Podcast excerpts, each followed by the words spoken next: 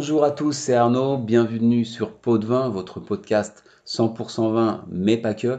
Tout d'abord, merci pour tous vos retours positifs après le lancement de la chaîne. On va continuer à aller voir tout ce qui se passe dans le monde du vin et des alcools partout sur la planète. Mais aujourd'hui, on fait une petite pause parce que je vous propose un petit jeu. Alors, je vais vous raconter de courtes anecdotes sur le vignoble bourguignon. Oui, mais voilà, je vais être honnête avec vous, certaines d'entre elles, je les ai complètement inventées. Bien sûr, c'est à vous de deviner lesquelles sont vraies et celles que j'ai inventées. Il y en a 8. Comptez vos points et n'hésitez pas sur Facebook ou sur Insta à m'indiquer votre score. Allez, c'est parti. On commence par l'anecdote numéro 1. Pendant l'occupation, les Allemands ont spolié beaucoup de vignerons et notamment les bourguignons.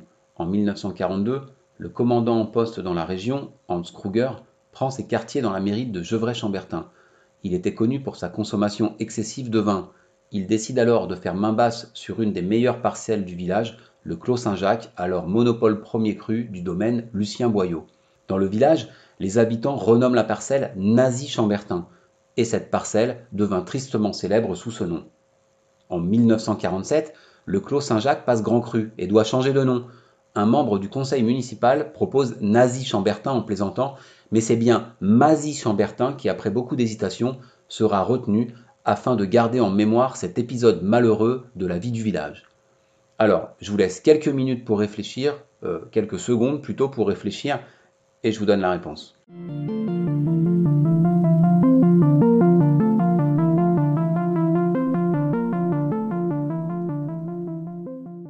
Alors, Hans Kruger a vraiment existé, il a vraiment été chef de la CIPO en Bourgogne en 1943. La CIPO, c'était la police allemande dont faisait partie notamment la Gestapo. Le Clos Saint-Jacques existe bien et est toujours à ce jour un premier cru de Gevrey-Chambertin exploité par cinq propriétaires. Vous l'aurez donc compris, cette histoire n'a jamais existé. Alors, pour être précis, Mazy vient de Mazur. Ce sont de petites maisons paysannes qui étaient euh, disposées sur les coteaux. Et Mazur se dit Mazy en patois local. Anecdote numéro 2. L'importance des vins bourguignons au XIXe siècle est telle que Jules Verne s'en inspire dans son roman Autour de la Lune. Dans ce livre, les trois personnages, Michel Ardan, Impey Barbicane et le capitaine Nicole, décident d'aller sur la Lune grâce à un obus géant tiré par un canon.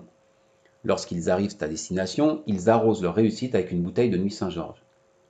En 1971, l'astronaute David Scott, à qui on avait offert une caisse de Nuit Saint-Georges lors, d'une précédente euh, visite, décide, lors de la mission Apollo 15, de rendre hommage au roman de Jules Verne et dépose une étiquette de Nuit Saint-Georges sur la Lune. Alors, cette anecdote est vraie ou cette anecdote est fausse?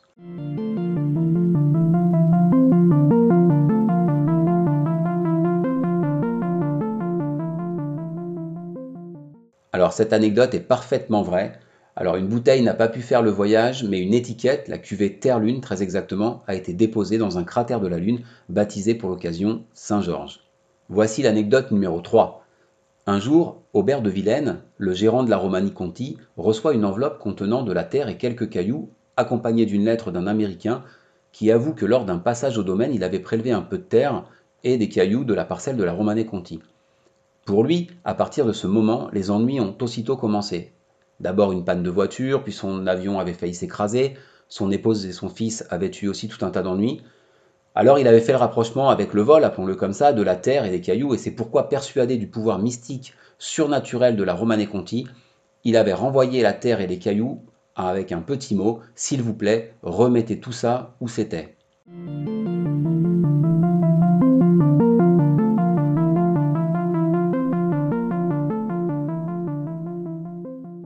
Alors on ne présente plus la Romanée Conti, qui est sûrement un des plus grands vins au monde, euh, un des plus chers aussi, et c'est vrai que tout ce qui s'y rapporte a une dimension un petit peu particulière.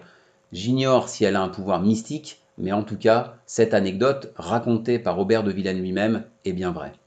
Je vous donne la quatrième anecdote, qui est peut-être l'une de mes préférées. En 1966, Bourville et Louis de Funès tournent La Grande Vadrouille en Côte d'Or. On est sur la fin du tournage et les deux acteurs, Gérard Houry, le réalisateur, et deux autres personnes de l'équipe vont déguster chez le célèbre négociant Drouin. Ils descendent dans la cave principale et en remontent 4 heures plus tard. Ils sont tellement ivres qu'en remontant, Bourville chute dans l'escalier et s'ouvre le crâne, nécessitant pas moins de 6 points de suture sur le côté droit. Le problème, c'est qu'il reste deux jours de tournage. C'est pourquoi Gérard Houry a dû modifier la fin du film et qu'on voit très peu Bourville dans la fin que nous connaissons tous. Alors, vrai ou pas vrai?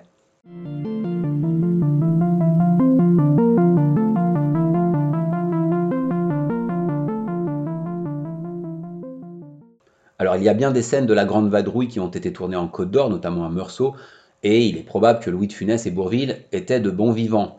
Mais en fait, l'histoire ne dit pas s'ils ont passé 4 heures dans une cave à s'arsouiller avec Gérard Houry. Bourville finira normalement le film, et cette anecdote est donc fausse. Anecdote suivante.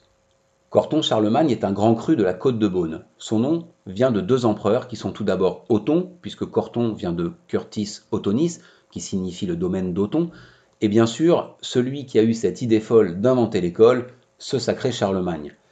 Alors, le Corton est un vin rouge, mais le Corton Charlemagne est un vin blanc. Charlemagne était un grand amateur de vin et possédait même des vignes. Selon la légende, à la fin de sa vie, le vieil empereur avait la tremblote et était incapable de tenir son verre et de boire sans s'en mettre partout sur sa grande barbe.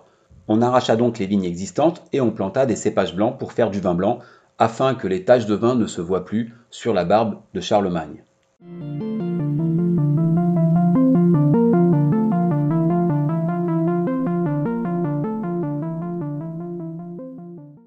Alors il semblerait que ce soit vrai, donc on va dire que c'est vrai, même si ça reste une légende. L'histoire est quand même sympa, donc on a envie de croire à cette, euh, histoire. Nouvelle anecdote. Claude Noiseau naît le 5 septembre 1787 à Aussonne. En 1808, il s'engage dans le régiment des fusiliers grenadiers de la garde impériale jusqu'en 1814, où il finit avec le grade de capitaine de la vieille garde. En 1814, il accompagne l'empereur Napoléon Ier dans son premier exil dans la principauté de l'île d'Elbe en tant que sous-adjudant-major du bataillon Napoléon de l'île d'Elbe. En 1830, il est nommé au commandement de la garde nationale et participe au retour des cendres de Napoléon Ier à l'hôtel des Invalides de Paris. En 1835, il prend enfin sa retraite à Fissin, en Bourgogne, où son épouse Nicole possède des vignes. Il achète 5 hectares de terrain sur les hauteurs du village, mais également à proximité une parcelle qu'il nomme Clos Napoléon, en hommage à son mentor. Alors, vrai ou pas vrai?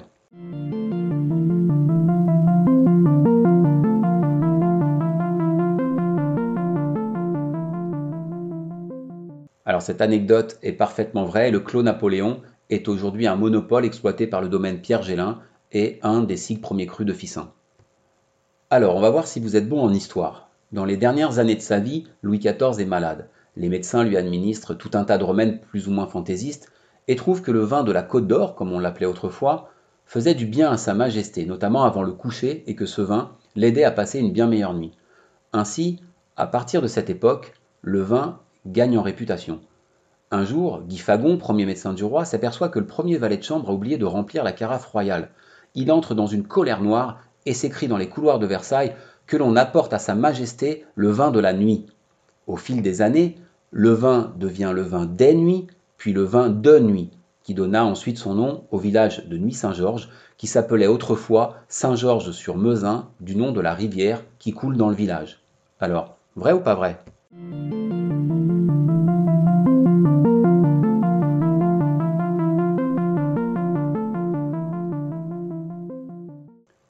Le Mezin coule bien à Nuit-Saint-Georges, mais le village ne s'est jamais appelé Saint-Georges-sur-Mezin.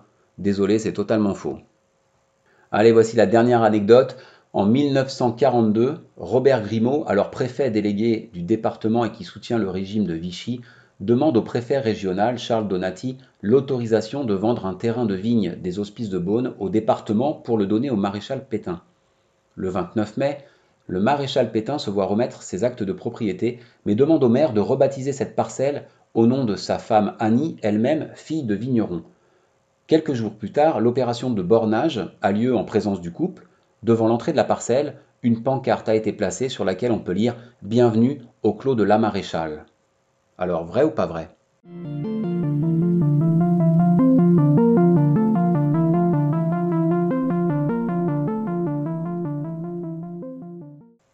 Alors, le clos de la Maréchale existe bien. Aujourd'hui, c'est un monopole premier cru de 9 hectares exploité par le domaine Jacques-Frédéric Munier et il est dans la famille depuis 1902.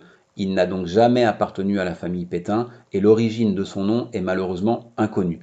Alors toutefois, tout le début de l'histoire est vrai, puisque le maréchal Pétain s'est bien vu attribuer une parcelle en 1942, mais qui fut baptisée non pas Clos de la Maréchal, mais Clos du Maréchal. Voilà, j'espère que ce petit format ludique vous a plu, que vous ne vous êtes pas fait abuser par mes mensonges. N'hésitez pas à m'indiquer votre score sur les réseaux On se retrouve dans le prochain épisode où on parlera de côte rôtie. En attendant que ce soit des vins bourguignons ou d'ailleurs, profitez bien et avec modération comme toujours.